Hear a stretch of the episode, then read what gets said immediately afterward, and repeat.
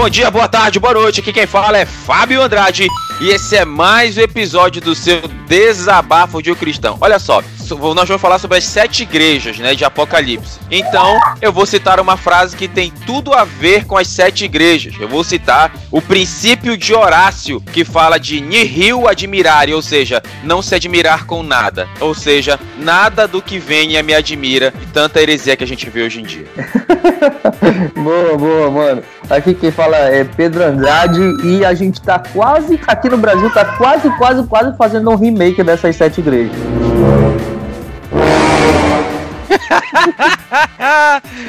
Égua! Pô, vai ser esse o tema do podcast, então. Sete igrejas remake.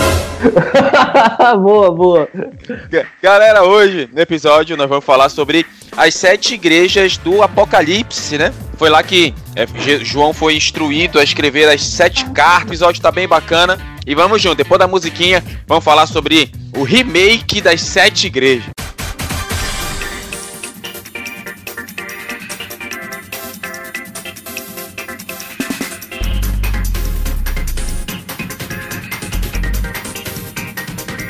Então, galera, vamos começar. É, você já, já acredito que todos já conheçam a história, né? João, pelo testemunho, foi mandado para a ilha de Patmos, né? E lá na ilha de Patmos ele foi mandado para morrer, né? Então é, foi um pouco, foi depois de essa perseguição é, aos cristãos de forma mais severa, ela se iniciou depois de 68, quando Nero é, botou fogo que quase destruiu Roma, né? E ele colocou, isso foi em julho de 64 e essa essa, confusão toda foi desenrolando até que em junho de 68 Nero se suicidou, né? Mas aí uma perseguição foi deflagrada contra a igreja e João foi para lá. E aí lá João tem uma tem um, uma, uma revelação, né?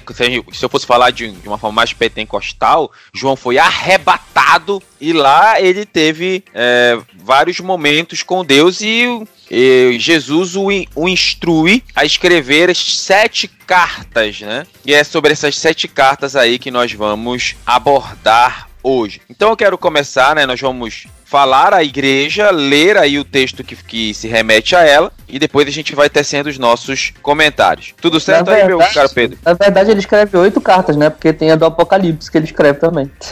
É, mas. É, ok, verdade, verdade, verdade. Então vamos lá, Apocalipse capítulo 2. Diz assim: Escreve ao anjo que está em Éfeso. Isso diz aquele que tem na sua destra as sete estrelas, que anda no meio dos sete castiçais de ouro. Eu sei as tuas obras, e o teu trabalho e a tua paciência, e que não podes sofrer os maus. Puseste à prova os que dizem ser apóstolos e os achartes mentirosos. Aqui eu, eu. Olha o remake aparecendo aí. Pois é, o que eu começo já achando bacana aqui na igreja de Éfeso é que era uma igreja que trabalhava, né? Ela era uma igreja que, que fazia o papel de igreja, né? Porque olha, hoje, é, é, caro ouvinte, Pedro aqui, o meu colega da banca, tem muitas igrejas que acham que ser igreja é só fazer um, um é só chegar, fazer um culto, cinco louvores, uma palavra rápida, uma palavra espada, né? Comprida e chata, tira uma uhum. ofertinha, uhum. dá uns anúncios e vai embora. Mas igreja é fazer um trabalho social, é você ajudar, não só dar o alimento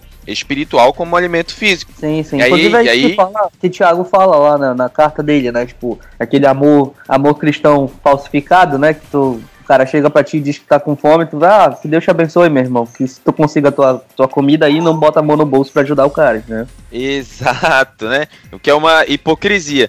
E ele diz assim, que não podem sofrer os maus e puseste à prova os que dizem ser apóstolos e não o são. E aí a gente volta para a realidade de hoje. Existem muitos que dizem que são apóstolos, que são líderes, que são pastores e não são. Porque é, e aí a gente vai, Pedro, caro ouvinte, da ideia do que é ser apóstolo. O apóstolo é, vem da ideia de ou é enviado, né? Então é, eu sou um pouco contrário a, a, essas ideias de como as pessoas são, são consagradas a apóstolo e até a questão de hierarquia, né? É como se apóstolo fosse o mais alto grau ali de hierarquia dentro da igreja. Mas eles foram achados mentirosos. Então, então se, a gente, se a gente for analisar, por exemplo, pelo ponto de vista bíblico, uh, os apóstolos na, na, na, na, época de Jesus e tal, no, no, na época bíblica, eles, em teoria, se a gente pensar isso no, como um, um, ponto de hierarquia, eles eram de fato o, alto, o, o mais alto grau da igreja, né? Eles eram tipo o, a galera que estava lançando os fundamentos e tudo, e a, inclusive o próprio Paulo fala em Efésios lá que a gente tem que, que manter as bases dentro da doutrina dos apóstolos, né? dentro da, da do, do, fundamento que foram jogados, é, lançados pelos apóstolos e pelos profetas. Só qual é o problema disso? Para hoje, no caso, né? Uh, quando a gente fala de. Existem muitos pastores, muitos. Uh, enfim, líderes, de certa forma, que falam que são líderes, mas não são, isso. Uh, existe um ponto de avaliação aí. O meu, no meu ponto de vista, quando a gente fala sobre apóstolos, uh, todos, sem nenhuma exceção, que dizem hoje que são apóstolos, não podem ser. E isso aqui é um, uma, uma, outra parada que eu, que eu talvez, não sei se o Fábio concorda comigo, mas uh, é baseado no, no, no, livro do, do Augusto Nicodemos uh, sobre apostolado. Que a defesa, a defesa ma maior de todas, na verdade, é Uh, qual foi o, o, filtro que foi feito pelos apóstolos anteriores para poder consagrar, consagrar entre aspas, né, para poder chamar Matias como outro apóstolo. Primeiro, os filtros, né, foram ele precisava ter visto Cristo ressurreto, precisava ter acompanhado o ministério de Jesus e precisava ter sido é, testemunha ocular da ressurreição de Cristo. Dentro desses três, três filtros que aparecem lá na seleção de Matias, qual deles alguém consegue fazer hoje ainda? Entendeu? Verdade. Então, baseado nisso, ninguém pode ser apóstolo hoje, beleza? É verdade. Então tem esse. Também tem essa. Eu, eu penso que não se deveriam mais consagrar apóstolos, né? Mas aí as pessoas pegam aquele texto que Paulo diz assim: uns para apóstolos, outros para profetas. E aí vão nessa, nessa vibe aí. É, mas não se consagra profeta também hoje, né? Ou pelo é. menos não deveria. É.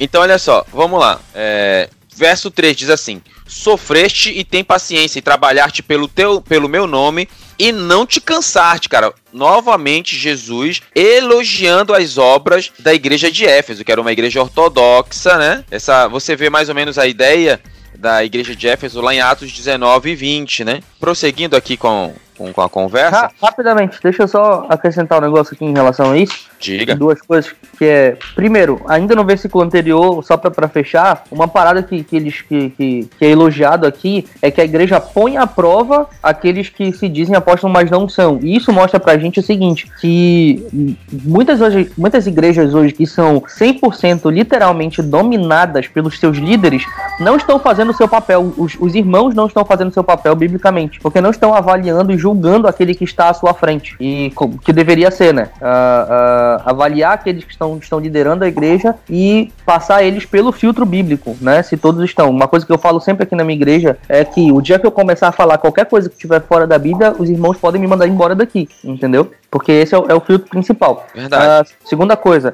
no versículo 3 ele diz aqui: Você tem perseverado e suportado sofrimentos por causa do meu nome. Isso aqui, muito provavelmente, é referência da, da, da própria perseguição que estava rolando naquele tempo, né? Então, uh, uma das coisas que eu, que eu gosto de dizer é que a igreja brasileira hoje, ela não está preparada, pelo menos a maioria dela, não está preparada para uma perseguição. Porque uh, o que, que prepara para perseguição? É tu saber que o, o, o sofrimento ele é meio que parte da nossa vida enquanto cristão, porque isso vai existir, isso não, não tem como a gente fugir. Só que qual é o problema? Pela última pesquisa que eu fiz, isso aqui é um dado é, estatístico, tá? Mas pela última pesquisa que eu fiz aqui, que eu dei uma olhada pela internet, tem alguns caras também que confirmam essa pesquisa, cerca de um terço da, da, da da igre das igrejas brasileiras hoje, e que tem muita igreja aqui, então o terço é muita coisa, é, elas seguem a teologia da prosperidade que é a teologia que diz que a gente não precisa sofrer, que a gente não vai sofrer nunca, e que se a gente está sofrendo é porque tem alguma coisa errada com a gente. Então, quando acontece. Quando é chega, tudo isso, Deus, cara? É, pela última pesquisa que eu fui, sim. Que eu, que eu fiz, sim. É pra caramba. Por isso que eu fiquei assustado. Então, o que que acontece? Quando tu tens uma teologia que diz que tu, tu não nasceu para sofrer, que se tu tá sofrendo é porque tem alguma coisa errada, e chega um momento de perseguição, uh, tu não tá preparado para isso. A galera vai olhar para um lado, vai olhar pro outro, mas vai dizer assim, pô, mas não foi isso que o pastor disse para mim. Não foi isso que eu aprendi na igreja, entendeu? Eu tô sofrendo pra caramba aqui, tá rolando perseguição, o pessoal tá matando os crentes, e aí, o que que vai acontecer? Saca? Então, ó, Vamos prosseguindo. A, a ideia aqui, olha o que Apocalipse prossegue no verso 4. Tenho contra ti, isso pela igreja, Jesus falando com a igreja de Éfeso, tá? Tenho, porém, contra ti que deixaste o primeiro amor. Deixaste, ou seja, você abandonou aquele primeiro amor, aquela, aquela paixão, aquele, aquele, aquele, aquele, como é que eu posso dizer? Aquele sangue nos olhos pela obra, por mim. E aí ele, Jesus, ele dá uma recomendação. Normalmente, o que que acontece nas cartas do Apocalipse? Jesus vem, é, testa algum elogio quando tem que elogiar, mostra o que tem errado e dá uma recomendação. Ele diz assim: lembra, pois, de onde caíste arrepende-te e pratica as primeiras obras. Quando não, brevemente virei a ti e tirarei do seu lugar o seu castiçal, se não te arrependeres. O interessante é que a, a, a, a, tradição teológica afirma que Éfeso foi a residência de João antes e depois de Pátimos, né? Uhum. João, o apóstolo, né? Sim. E aí ele fala assim, ó, tenho por, tens, porém, isto, ou seja, a teu favor, que aborrece as obras dos nicolaítas, as quais eu também aborreço, né? Então, é, o que eram esses nicolaítas? Aparentemente, esse grupo reivindicava algum tipo de padrão superior, né? Aí, na, na mente deles. Esse padrão superior permitia idolatria e, imoralidade. Essa é a ideia que se tem dos nicolaítas, segundo alguns estudiosos na teologia. Mas aí eles dizem, ó, Jesus, ó, vocês têm uma, uma parada bacana, vocês também não curtem, vocês não aceitam esses nicolaítas. E aí a carta termina dizendo assim: quem tem ouvidos. E é eu acho interessante esse jogo de palavras aqui. Quem tem ouvidos, ouça o que o Espírito diz às igrejas. Ao que vencer, ao que vencer, dar-lhe-ei a comer da árvore da vida que está no meio do paraíso de Deus. É, ou seja, tem um, tem um paraíso lá, um novo Éden, uhum. e a uhum. árvore da vida que, que tinha no velho Éden está lá. Pode ser simbólico, pode ser literal, né? Mas ao que vencer. E aí, o que acontece? Ah, se a gente for olhar esse panorama da igreja de Éfeso, começa primeiro, elogio. Você rejeita o mal, você persevera, é paciente, né? E aí, há uma crítica. Crítica, sim. O amor por Cristo não é mais fervoroso, ou seja, você largou aí a, a, as primeiras obras, né? O primeiro amor. E aí Jesus dá uma instrução, diz assim: olha, pratica, volta a praticar as primeiras obras, volta ao primeiro amor. E aí Jesus termina com uma promessa: ao que vencer, comerá a, a, do fruto da árvore da vida. Então, é, é, esse foi o panorama aí da igreja de Éfeso. Você quer falar alguma coisa, Pedro, antes da gente finalizar essa e passar para a igreja de Esmirna? Sim, sim. Uh, vamos lá. Uh, o que, que acontece aqui e que eu acho bastante interessante é porque a gente sempre ouve muito, assim, tipo, uh, principalmente na, nas igrejas mais pentecostais, a gente ouve demais.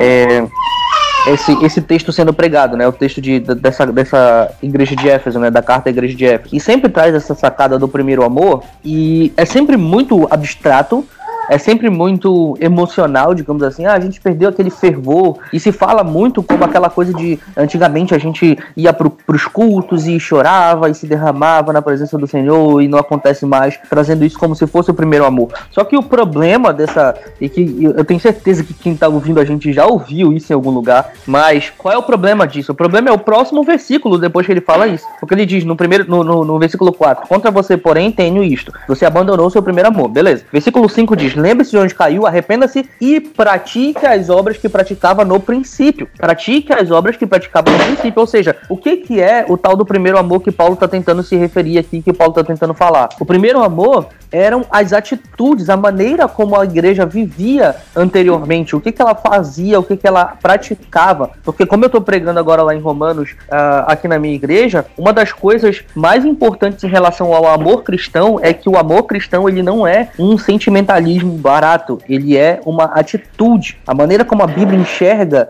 o amor cristão é um amor de atitude, um amor que escolhe amar, um amor que escolhe fazer algo por alguém, entende? Então, uma coisa muito, muito importante em relação a esse, essa questão aqui é a gente lembrar que quando a gente fala de voltar ao primeiro amor, a gente não está falando sobre sentimento, uh, não pelo menos 100% sobre sentimento, mas sobre atitudes, sobre obras, sobre você fazer alguma coisa de fato e de verdade. Beleza, cara.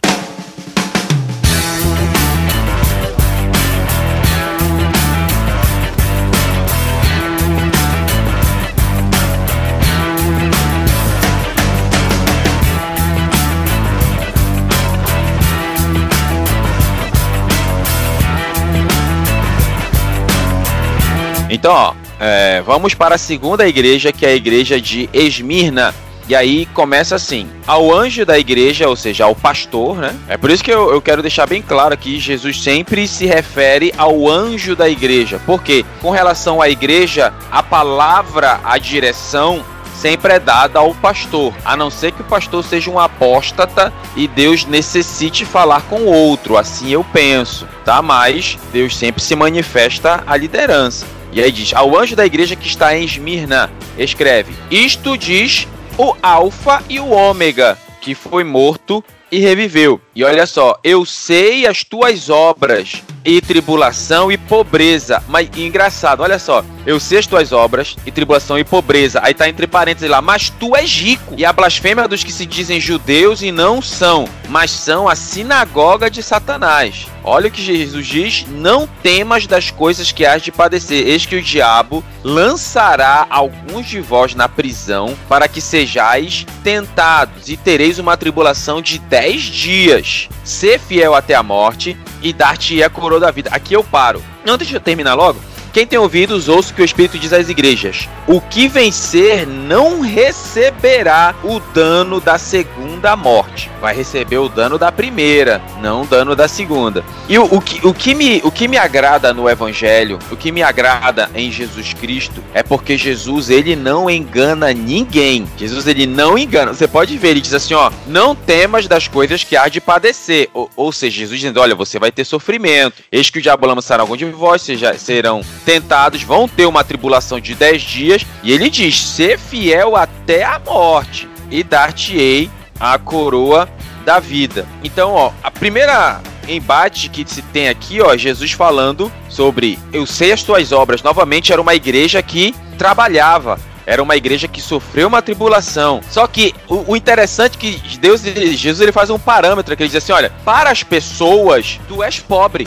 Mas é, Esmirna, tu és rica. Para você ver como é, os parâmetros são diferentes. Aos olhos das pessoas ela era pobre, mas para Deus ela era rica. E ainda tem mais. É, o grande alerta ali, a grande questão que eu vejo para a igreja de Esmirna é o seguinte: não enfraqueça. Você vai ter problema, você vai ter dificuldade, mas não esmureça, não perca a sua fé. Eu acho que esse é o grande ponto aí da igreja de Esmirna. E aí, Pedro, o que você quer falar aí? É, em relação, em relação à igreja de Esmirna, eu concordo 100%. Tu falou, não tenho nem nada a acrescentar, não. É isso mesmo, não, não há nenhuma, nenhuma crítica, é somente essa, esse alerta para que se mantenha firme e tudo, e para que ela mantenha a, a, a, sua fidelidade a Deus, que já tem mantido, né? Por isso, na verdade, que eu, que eu acredito que, que Jesus diz que ela é rica, né? Aos olhos de, de muitos outros, né? Existe a pobreza financeira, digamos assim. Mas, uh, aos olhos de Cristo, ela é rica.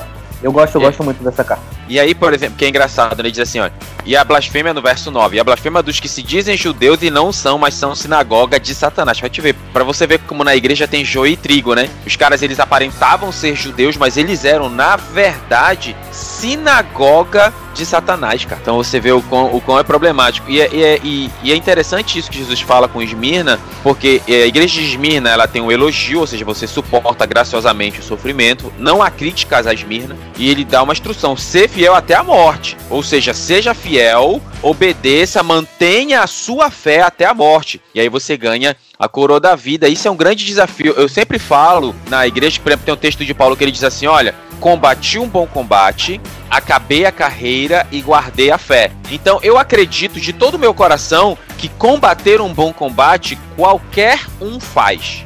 Qualquer um com sangue nos olhos, Eye of the Tiger, coração pegando fogo, combate um bom combate, cara. Isso não é difícil. Aí, combati um bom combate, acabei a carreira. Qualquer um com brio acaba a sua carreira, cara. Paulo não foi o único. Quantos na história, tanto cristã como na história secular, é, combateram um bom combate e acabaram sua carreira, completaram sua missão. Isso não, não tem nada de anormal nesses dois pontos. Agora, Paulo, a terceira coisa, assim, ele diz assim: combati o bom combate, acabei a carreira e guardei a fé. Isso de guardar a fé, amigo, isso aí não é para qualquer um, não. Tanto que tem um texto que Jesus diz assim: quando o filho do homem voltar, achará fé na terra? Jesus ele duvida, ele joga uma dúvida ali. Será que quando eu voltar eu vou achar fé? Porque guardar a fé não é para qualquer um. Guardar a fé mesmo passando por tribulação e problemas, não é para qualquer um, tanto que essa é a recomendação para a igreja de Esmirna. Olha, galera, vocês vão sofrer, mas não esmurece, guarda a fé.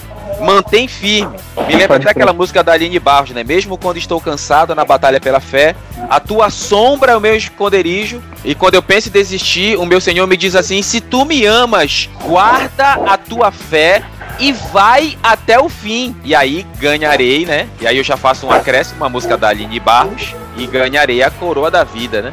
Olha só, rapaz. Dedeu você citando a Aline Barros. É, tá vendo? Né? é, meu eu querido. Gosto, eu, eu gosto da Aline Barros. Eu, eu e a... a gente há mais tempo já tá pensando assim, é, como assim, mano? Não, eu gosto dela, cara. Eu e a gravadora dela amamos ela. Principalmente a gravadora, que ela dá muito retorno financeiro, né, mano? É, a gente tá falando coisa séria, mas não consegue ficar sem zoar, né, parceiro? É, mano. Então, olha só. Você tem alguma, algum adendo aí a fazer sobre a igreja de Esmirna? A questão aqui é o seguinte, eu só quero esclarecer pro pessoal que tá ouvindo sobre a questão da segunda morte aqui, porque talvez nem todo mundo saca do que, que Paulo tá, do que, que Paulo já, perdão, do que, que João tá falando aqui em relação à segunda morte, tá? Ah, no versículo 11 diz, aquele que tem ouvido os outros espíritos das igrejas, o vencedor de modo algum sofrerá a segunda morte. Qual que é a segunda morte que João está falando aqui, que Jesus está falando através de João. A primeira morte é a morte física, é a morte normal que todo mundo vai sofrer. Por isso que ele, uh, ele não cita a primeira morte, porque a primeira morte todo mundo vai sofrer, um dia todo mundo vai morrer. A segunda morte é a morte eterna, tá? É a morte da condenação eterna. Então, tipo, aquele que se manter firme, aquele que, uh, como ele diz aqui, seja, seja fiel até a morte, eu vou te dar a coroa da vida. Então, todo mundo que se manter firme, que segurar a perseguição, que segurar a porrada que tava para levar aqui, esses vencedores, essas pessoas que conseguirem se manter, de modo algum serão condenados a passar a eternidade longe de Cristo. De forma, uh, traduzindo aqui um pouco essa parte da segunda morte para todo mundo que talvez não tenha conseguido pegar aí. Que às vezes uh, essas linguagens aqui de Apocalipse são bem complicadas até às vezes. de linguagem é, é... metafórica. É verdade. Nós vamos encerrar aqui, estamos encerrando a parte 1 dessa, dessa análise das sete igrejas, tá? Então, o que eu quero pedir a você, que você preste muita atenção, você ouvinte, preste muita atenção sobre o que, sobre como está a sua igreja. Então, aqui quem fala é Fábio Andrade e não perca a parte 2 dessa novela mexicana. E aí, meu povo, aqui quem fala é Pedro Andrade. E, por favor, não faça parte desse remake, beleza? Tamo junto. então é isso aí, galera. Não se esqueça que nós temos o nosso site. Não se esqueça que nós temos lá o nosso Instagram. E vamos junto. Valeu!